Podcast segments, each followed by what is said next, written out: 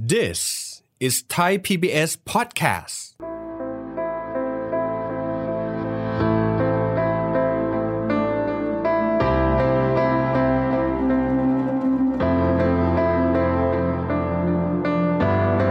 ต้องมีคนรวยคนจน เราจะทำยังไงให้เราแก้ปัญหาความเหลื่อมล้ำทำให้โอกาสที่มันจะเกิดปัญหาความเหลื่อมล้ำเนี่ยมันลดลงอ่าน้อยที่สุด ให้คนมีโอกาสในการเท่าเทียม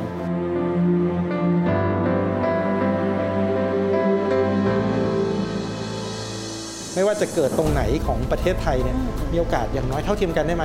การเข้าถึงบริการสาธารณะของรัฐบาล การศึกษาคุณภาพชีวิตในแง่ของสาธารณสุข การเข้าถึงแหล่งเงินทุนอะไรต่างๆ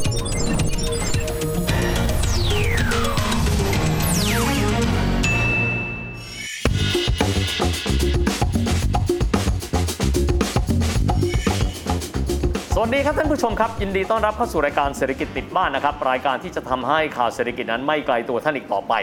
วันนี้จะมาคุยกันถึงวลีวลีหนึ่งครับ ซึ่งพูดกันค่อนข้างบ่อยมากเลย แต่วันนี้เราจะมาเอ็กซเรย์นะครับว่ามันเป็นความจริงขนาดไหน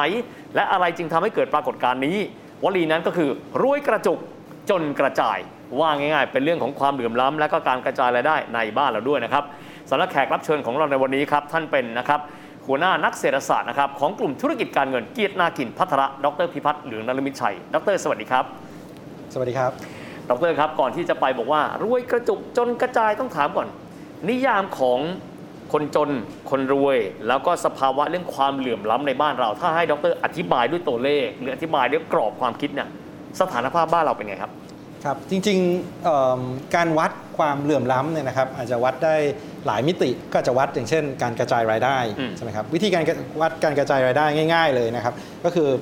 แบ่งคนออกมาเป็นตะกร้า เป็นกลุ่มตะกร้า แล้วถามว่าคนกลุ่มเนี้ยเขาได้รายได้สัดส่วนเป็นยังไง เมื่อเทียบกับรายได้รวมอืมนึกไหมครับซึ่งซึ่งผมว่ามันเป็นเรื่องปกติของสังคมทั่วไปเลยนะครับว่าแน่นอนว่าคนต้องมีคนรวยคนจนอืมนะครับเพราะว่าถ้าเกิดบอกว่าความเหลื่อมล้ำไม่มีทุกคนเท่าเทียมกันหมดเนี่ยนะครับก็จะเป็นลักษณะที่ทุกๆ กลุ่มของคนเนี่ยนะครับมีรายได้เท่ากันหมดเดะเลยคำถามที่สำคัญมากกว่าคือ เราจะทำยังไงให้เราแก้ปัญหาความเหลื่อมล้ำหรือว่า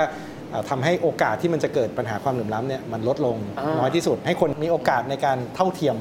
อ่าใช่ไหมครับเพราะไม่ใช่นั้นเนี่ยมันก็จะเจอปัญหาว่าใครเกิดมาในครอบครัวที่รวย เคยใครเกิดมาในฐานะในจังหวัดที่ดีอืมก็มีโอกาสที่จะรวยหรือมีโอกาสที่ดีกว่าคนอื่นใช่ไหมคโอรักาบสหรือบางคนบอกอะไรนะ เกิดจังหวัดผิดชีวิตเปลี่ยนเนี่ยครับอ๋อนึกออกไหมครับคือสมมติว่า เด็กที่เกิดเหมือนกันเนี่ยคนหนึงเกิดกรุงเทพอีกคนหนึงเกิดยะลาด้วยในครอบครัวเหมือนกันเลยแต่โอกาสไม่เท่ากันแล้วโอกาสไม่เท่ากันแล้วโอ้แล้วคนที่เด็กที่เกิดในกรุงเทพเนี่ยมีโอกาสที่จะรวยกว่าเด็กที่เกิดในยะลาแน่นอนนึกออกถูกไหมครับเพราะฉะนั้นตรงเนี้ยผมว่ามันเป็นประเด็นงั้นกลับไปนิดนึงเวลาเราวัดเนี่ยนะครับก็อาจจะวัดความเหลื่อมล้ำในแง่ของรายได้ก็คือเทียบเลยว่าเอ้ยคนรวยที่สุดกับคนจนที่สุดเนี่ย สัดส่วนของรายได้ที่ที่สร้างที่เขาหาได้เนี่ยเป็นยังไงครับใช่ไหมครับบางคนก็อาจจะดูความเหลื่อมล้ำเรื่องของการใช้จ่ายอืมนะครับว่าวัดเลยว่าเฮ้ยเขาใช้จ่ายในแต่ละเดือนเป็นยังไงมีอาหารเพียงพอไหมอะไรเงี้ยอาจจะมีความเหลื่อมล้ำในแง่ของความมั่งคั่งอืมนะครับเพราะรายรายได้เนี่ยก็คือแต่ละปีเขาได้เงินเข้ามาเท่าไหร่ใช่ไหมครับแต่ความมั่งคั่งเนี่ยนะครับก็อาจจะบอกว่านั่นคือการสะสมความมั่งคั่งอ่าตลอดชีวิตครับแล้วมันก็มีการส่งผ่านความมั่งคั่งด้วยให้กับลูกหลานต่อไปอย่างสมมติเศรษฐีเนี่ย ลูกเกิดมาเนี่ยลูกไม่มีรายได้เลยอืมอืมแต่ไม่ใช่คนจนที่สุดนะครับ แต่อาจจะเป็นความมั่งคั่งเนี่ยอาจจะรวยที่สุดในในประเทศเพก็ราะได้เขามีสะสมไว้จากรุ่นก่อนหน้านั้นแล้ว ใช่ไหมครับเพราะฉะนั้นตรงเนี้ยก็ก็อาจจะเป็นหลาย ๆ มิติครับถามว่าเป็นยังไงเนี่ยนะครับต้องต้องบอกว่าเอ่อของของเมืองไทยเนี่ยนะครับในแง่ของการกระจายรายได้เนี่ยอืมนะครับจริงของเราก็ใกล้เคียงกับประเทศกำลังพัฒนาอื่นๆอาจจะไม่ได้ดีเท่ากับบางกลุ่มประเทศ อย่างเช่นในยุโรปเนี่ยซึ่งซึ่งเขามี นโยบายหลายอย่างที่จะทำให้ความเท่าเทียมกันเนี่ยมันมีมากขึ้น แล้วก็ถ้าเราดูเอ่อในในแง่ของ over time คือคือการพัฒนาเศรษฐกิจในช่วงที่ผ่านมาเนี่ยสามสิบปีเนี่ยคิดว่าความเหลื่อมล้ำเนี่ยนะครับโดยรวมเนี่ยนะครับลดลงอ่าคือกลุ่มคนชั้นกลางเนี่ยมีมากขึ้น คนชั้นกลางมีการกระจายรายได้มากขึ้น แต่มีปัญหาก็คือว่ากลุ่มคนที่รวยที่สุดกับกลุ่มคนที่จนที่สุดในเมืองไทยเนี่ยเปลี่ยนไปเยอะมากเลย คือในช่วงที่ผ่านมาเนี่ยกลุ่มคนที่รวยที่สุดเนี่ยรวยขึ้นเยอะครับแต่คนที่จนที่สุดเนี่ยดันจนลงเยอะอืมถึงแม้ว่าการกระจายรายได้โดยรวมเนี่ยปรับตัวดีขึ้นนะคืคอรับคนชั้นกลางโผล่มาเยอะขึ้น กลายเป็นคนที่รวยที่สุดกับคนที่จนที่สุดเนี่ยไปเป็นเป็นปัญหาในขณะเดียวกันถ้าเรามองอีกอีกมิติหนึ่งเนี่ยของการกระจายรายได้เนี่ยบางคนอาจจะไม่ได้วัดเรื่องของการกระจาย แต่ถามว่าคนยากจนเนี่ยอืมยากจนขนาดไหนครับนะครับถ้าเราดู 30 ปีที่ผ่านมาเนี่ยผมว่าเมืองไทยเนี่ยแทบจะขจัด ความยากจนแบบที่เราเคยเห็นเมื่อ 30-40 ปีก่อนเลยคือคนที่ไม่มีจะกินเนี่ยครับเมืองไทยผมว่าเหลือสัดส่วนน้อยมากอ่าผมนึกออกใช่ไหมฮะตรงเนี้ยก็คือเป็นผลผลิตของการพัฒนาในรอบ 30-40 ปีที่ผ่านมาคือ เราช่วยทำให้คนที่แย่ที่สุดเนี่ยขึ้นมาในระดับที่ค่อนข้างใช้ได้ลืมตาอ้าปากได้บ้างแล้วแต่ความเหลื่อมล้ำก็ยังมีคือคนกลุ่มเอ่อที่แย่ที่สุดเนี่ยก็ยังก็ยังมีก็ยังเจอปัญหาเจอเรื่องของโอกาสเรื่องอะไรครับเดียวกันเรื่องของรายได้เนี่ยนะครับการการกระจายเนี่ยก็ยังก็ยังก็ยังเป็นประเด็นอยู่ แล้วถ้าเราวัด การกระจายเรื่องของความมั่งคั่ง ยิ่งไปกันใหญ่เลยครับอืมถ้าเราจำได้เมื่อเมื่อสามสี่ปีก่อนมีมีเอ่อรายงานของของเอ่อธุรกิจการเงินแห่งหนึ่งนะครับบอกว่าเมืองไทยเนี่ยติดอันดับความประเทศที่มีการกระจายของความเลือกความมั่งคั่งเนี่ยที่มีความเหลื่อมล้ำมากที่สุดอืมนะครับก็คือคนที่รวยที่สุด1%เนี่ยมีความมั่งคั่งเยอะที่สุดอืมในโลกประเทศหนึ่งโอเคนะก็แถวๆนี้ก็จะมีไทยมีอินเดียมีรัสเซียอะไรเงี้ยซึ่งเราก็พอจะเห็นได้ว่ากลุ่มคนที่รวยเนี่ยรวยจริงมี ประเทศใดบ้างซึ่งครั้งหนึ่งเขาเคยเหลื่อมล้ำค่อนข้างเยอะ จากนั้นเขาสามารถใช้มาตรการอะไรบางอย่าง เพื่อปรับให้บ้านเขามีความเหลื่อมล้ำที่น้อยลง คือเท่าเทียมกันหมดคงเป็นไปไม่ได้ครับพอมีกรณีศึกษาที่น่าสนใจบ้างไหมครับๆในช่วงหลังสงครามโลกครั้งที่2แล้วสงครามโลกที่ 2 ที่ยุโรปเนี่ยนะครับเจอภัยคุกคามจากคอมมิวนิสต์อ่าครับใช่ไหมครับเพราะคอมมิวนิสต์เนี่ยพยายามที่จะ จัดการปัญหานี้เลยว่าให้ทุกคนเวลาเท่าเทียมกันคุณมีทุนนิยมเนี่ยอืมปัญหาคือการแข่งแย่งของชนชั้นอืมใช่ไหมครับแล้วพอชนชั้นเศรษฐีกับชนชั้นคนจนเนี่ยมันทำให้ชนชั้นกรรมาชีพเนี่ยถูกกดถูกกดขี่ข่มเหงงั้นอ๋อคอมมิวนิสต์เนี่ยก็บอกว่านี่แหละงั้นวิธีที่จะทำให้ทุกคนเท่าเทียมกันเนี่ยก็ใช้ระบบคอมมิวนิสต์เนี่ยก็คือคุณอย่าไปมีเป็นเจ้าของสินทรัพย์อะไรเลยนะครับยุโรปเนี่ยเจอภัยแบบนั้นวิธีที่เขาจะแก้ก็คือว่าพยายามที่จะหาระบอบการปกครองหรือระบบเศรษฐกิจที่มีการกระจายรายได้ที่ดีขึ้นอืม ใช่ไหมครับงั้นไอ้ระบบที่ใช้คำว่า social democrat อืมระบบที่เป็นเอ่อเอ่อสมัยนี้อาจจะใช้คำว่ารัฐสวัสดิการรัฐสวัสดิการอ๋อก็ถูกพัฒนาขึ้นมาครับนะครับก็คือเพื่อให้แน่ใจได้ว่านโยบายภาษีนโยบายของรัฐบาลเนี่ยสนับสนุนการกระจายรายได้ คือปรับคนรวยให้รวยน้อยลงครับขณะเดียวกันเอาเงินโอนไปให้กับคนที่มีเอ่อ รายได้น้อย แล้วก็ทำให้เอ่อคนที่แย่ที่สุดในสังคมเนี่ยมีคุณภาพชีวิตที่ดีขึ้นอืมอันนี้คือหลักของรัฐสวัสดิการเลยอ๋อครับนะกลุ่มสแกนดิเนเวียนกลุ่มยุโรปในช่วงเนี้ยที่เราเห็นว่ายุโรปเนี่ยดูเหมือนว่าโอ้โหเก็บภาษีเนี่ย marginal tax เขาห้าสิบหกสิบเปอร์เซ็นต์ครับใช่ไหมคือคนรวยที่สุดเนี่ยบาทสุดท้ายที่เขาสร้างเนี่ยทำได้ร้อยบาทนี่เสียภาษีเกิน 50%เอ๋อฮะใช่ไหมเมืองไทยนี่ bracket สูงสุดยัง 35% 31%ของเขาได้เก็บภาษีเยอะ แล้วก็มีเอ่อโครงสร้างที่มันเป็น social safety net ใช่ไหมครับโครงสร้างที่เป็นรัฐสวัสดิการ นักเรียนเรียนฟรีนะคนจะโรงเรียนใช้ได้คุณภาพดีนะครับก็คือไปเน้นเรื่องของ well-being ของของของสังคมครับใช่ไหมครับอันนี้ก็เป็นหนึ่งในตัวอย่างที่เราเห็นเลยว่า อันนั้นไม่ใช่แค่ประเทศประเทศเดียวนะนี่คือการพัฒนาทั้งทั้งภูมิภาคเลย เพราะว่าเจอภัยคุกคามจากคอมมิวนิสต์ครับเพราะกลัวประเทศเป็นคอมมิวนิสต์ไปด้วยก็เลยต้องมีการพัฒนาระบบเอ่อประชาธิปไตยที่ที่มีระบบรัฐสวัสดิการ แล้วก็เน้นเรื่องของสังคมมากขึ้น แล้วก็ทำให้การกระจายรายได้เนี่ย เห็นผลว่ามันดีขึ้น ครับ เมื่อสักครู่น่าสนใจอย่างหนึ่งดรพูดถึงการเติบโตของชนชั้นกลาง หลายครั้งเราพูดเหมือนกันเรามี 2 ชนชั้นนะฮะ ครับ ก็คืออาจจะมีรายได้น้อยไปเลย กับมีรายได้เยอะไปเลย การเติบโตของชนชั้นกลาง มีพัฒนาการอย่างไร มีความน่าสนใจยังไงบ้างครับดร สมัยก่อนเนี่ยรายได้เราอยู่ในระดับที่เอ่อไม่พอใช้ใช่ไหมครับแต่พอประเทศพัฒนาขึ้นมาเรื่อยๆเนี่ยเราเลยข้ามระดับที่พอมีพอกินอืมอยู่ในระดับที่เราเริ่มเปลี่ยนแพทเทิร์นของการใช้จ่ายใช่ไหมครับอ่า คนเนี่ยแทนที่จะอยู่ในต่างจังหวัดทำนาทำไร่เข้ามาอยู่ในเมืองอืมนะครับก็มีเอ่อเอ่อการอยู่เพิ่ม efficiency เพิ่มประสิทธิภาพในการอยู่นะครับต้นทุนในการอยู่ก็ถูกลงใช่ไหมคนมาอยู่รวมกันอยู่คอนโดรวมอะไรเงี้ยนะครับตรงเนี้ยมันก็ทำให้ชนชั้นกลางคือกลุ่มกลุ่มคนที่เอ่อพอมี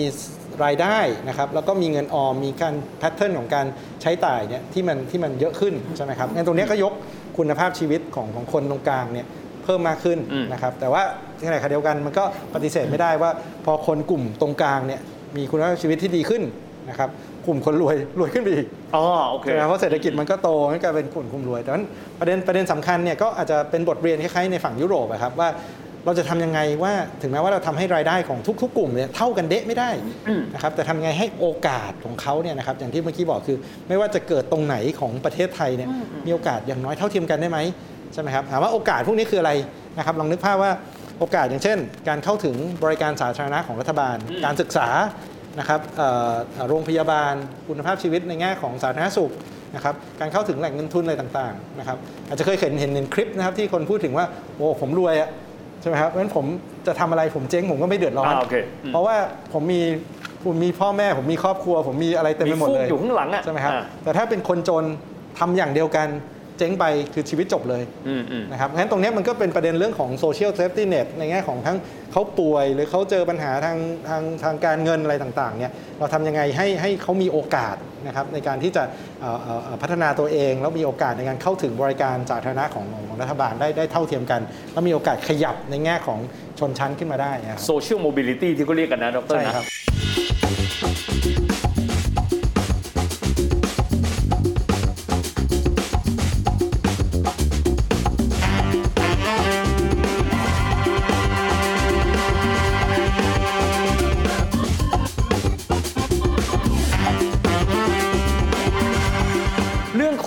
ของโอกาสทางการศึกษาครับ เพราะว่าเราจะเห็นได้ว่าหลายประเทศเช่นกรณีสิงคโปร์เนี่ยเขาพัฒนาขึ้นมาได้จากสังคมที่มีฐานความรู้ครับจากการที่มี human capital หรือว่าต้นทุนทรัพยากรมนุษย์ โอกาสทางการศึกษาบ้านเรา ดรมองว่า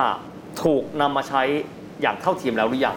และมันสามารถที่จะเป็นตัวแปรในการผลักดันให้ความเหลื่อมล้ำลดลงได้มากน้อยขนาดไหนครับ เป็นประเด็นอยู่อยู่สองสามมิตินะครับมิติแรกเนี่ยเราบอกว่าโอ้เดี๋ยวนี้เรียนฟรีถึงมอืม .3 เราได้ยินอย่างนั้นเท่าเทียมแล้ว นะครับแต่เราลองไปดูผลของการศึกษานะครับอย่างเช่นสกอร์อย่างเช่น PISA score อ่าฮะ ใช่ไหมครับเมืองไทยนี่สาละวันเตี้ยลงเตี้ยลงเตี้ยลงนะครับอืมทั้งทั้งที่เขาเข้าไปเรียนแบบดรไปเรียนนะครับ แต่ว่าถึงบอกว่าฟรีก็จริง แต่ทำไมคุณภาพมันแย่ลง budget หรือว่างบประมาณเนี่ยใส่เข้ามาเพิ่มขึ้นทุกปี อืมอืม แต่คุณภาพแย่ลง ครับ นะครับมิติที่2เนี่ยนะครับถ้าเราแบ่งเทียบนะครับอย่างเช่นเอ่อโรงเรียนในกรุงเทพ โรงเรียนในต่างจังหวัด โรงเรียนสาธิต โรงเรียนอินเตอร์ อ๋อฮะ ไม่เท่ากันเลยนะครับอืมอืมนั่นแปลว่าเมื่อกี้ที่บอกว่าเกิดจังหวัดผิดชีวิตเปลี่ยนเนี่ยเรื่องจริงนะครับโอเคแล้วคนที่อยู่ในกรุงเทพเนี่ยก็มีโอกาสได้การศึกษาดีงั้นคนที่ได้รับการศึกษาดี ก็มีโอกาสที่จะได้รับอาชีพที่ดี มีโอกาสในการที่จะทำหางานทำดีๆ เงินเดือนดีอืมอืมๆก็เพิ่มขึ้นไปอีกงั้นตราบใดที่เรายังไม่สามารถที่จะทำให้โอกาสทุกคนเท่ากันเนี่ยนะครับสุดท้ายทุกคนก็จะ แย่งกันเข้ามาอยู่ในกรุงเทพอืมใช่ไหมครับงั้นต่างจังหวัดเนี่ยโอ้โหก็จะกลายเป็นว่าเอาการพัฒนามันก็ไม่เกิดขึ้นครับใช่ไหมครับแล้วทุกอย่างมันก็รวมศูนย์อยู่ตรงเนี้ยนะครับงั้นหนูว่าตรงนี้ตรงนี้มันเป็นมันเป็นประเด็นที่สำคัญในหลายประเทศนะครับแม้กระทั่งแบบในสหรัฐเนี่ยนะครับเมื่อ 20 ปีที่แล้วเนี่ยเขายังมี education reform ไปเลยอืมเราว่าโอ้โหการศึกษาระบบพวกนี้เขาดีมากแล้ว แต่เขามีการปฏิรูปทุกปีนะแล้วก็มีนโยบายที่เน้นอย่างเงี้ยครับ อย่างเช่น no child left behind คือทำไงให้คุณภาพของนักเรียนที่แย่ที่สุดในชั้ครันบของโรงเรียนนั้นน่ะ ดีขึ้นโอ้โหใช่ไหมฮะแต่ว่าเมืองไทยเนี่ยถ้าเกิดเราไปขับรถไปตามโรงเรียนส่วนใหญ่ก็จะเห็นบอร์ดนะครับเป็นโรงเรียนใครสอบเข้าโรงเรียนโอลิมปิกตรงนี้ได้ คือเด็กนักเรียนที่ดีที่สุดของเมืองไทยเนี่ยดีนะครับแต่กลายเป็นนักเรียนที่แย่ที่สุดเนี่ยถูกทิ้งเอาไว้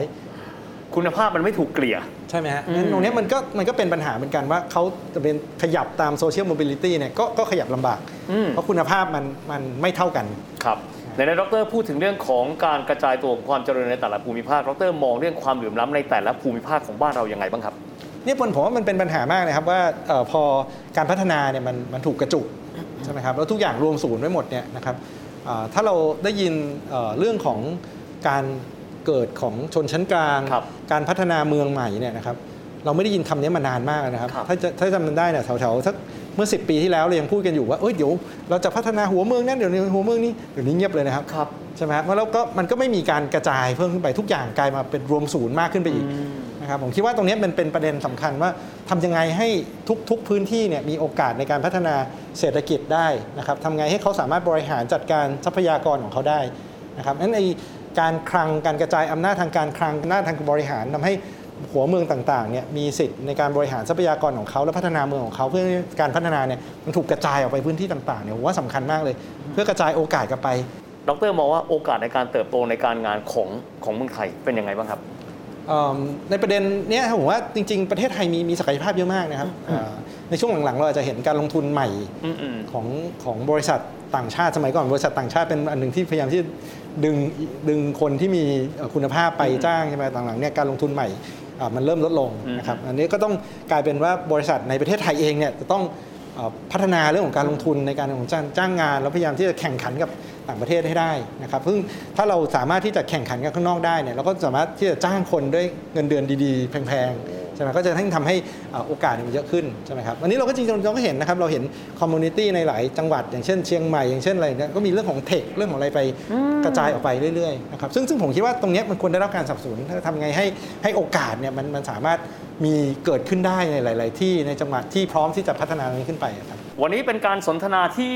เริ่มต้นจากประเด็นเศรษฐกิจนะครับ แต่ว่าแตกกระจายออกไปเป็นประเด็นอื่น ซึ่งมีความน่าสนใจมาก มันจะเป็นเรื่องของโอกาสทางการศึกษา โอกาสความก้าวหน้ารวมถึงเรื่องของการกระจายความเจริญ ไม่ให้กระจุกตัวอยู่แต่ในพื้นที่ใดพื้นที่หนึ่ง เพราะทุกอย่างนั้นล้วนแต่ส่งผลกระทบซึ่งกันและกันทั้งสิ้น วันนี้ต้องขอบคุณดรพิพัฒน์นะครับที่มานะครับมาเปิดโลกทัศน์หลายหลายๆส่วนในวันนี้ จากประเด็นเศรษฐศาสตร์ออกไปอีกหลายประเด็นขอบคุณมากครับดรครับครับขอบคุณครับ และนั่นก็เป็นภาพรวมของรายการของเรานะครับเศรษฐกิจติดบ้านในวันนี้นะครับสำหรับวันนี้เวลาหมดลงแล้ว พบกันใหม่โอกาสหน้า สวัสดีครับ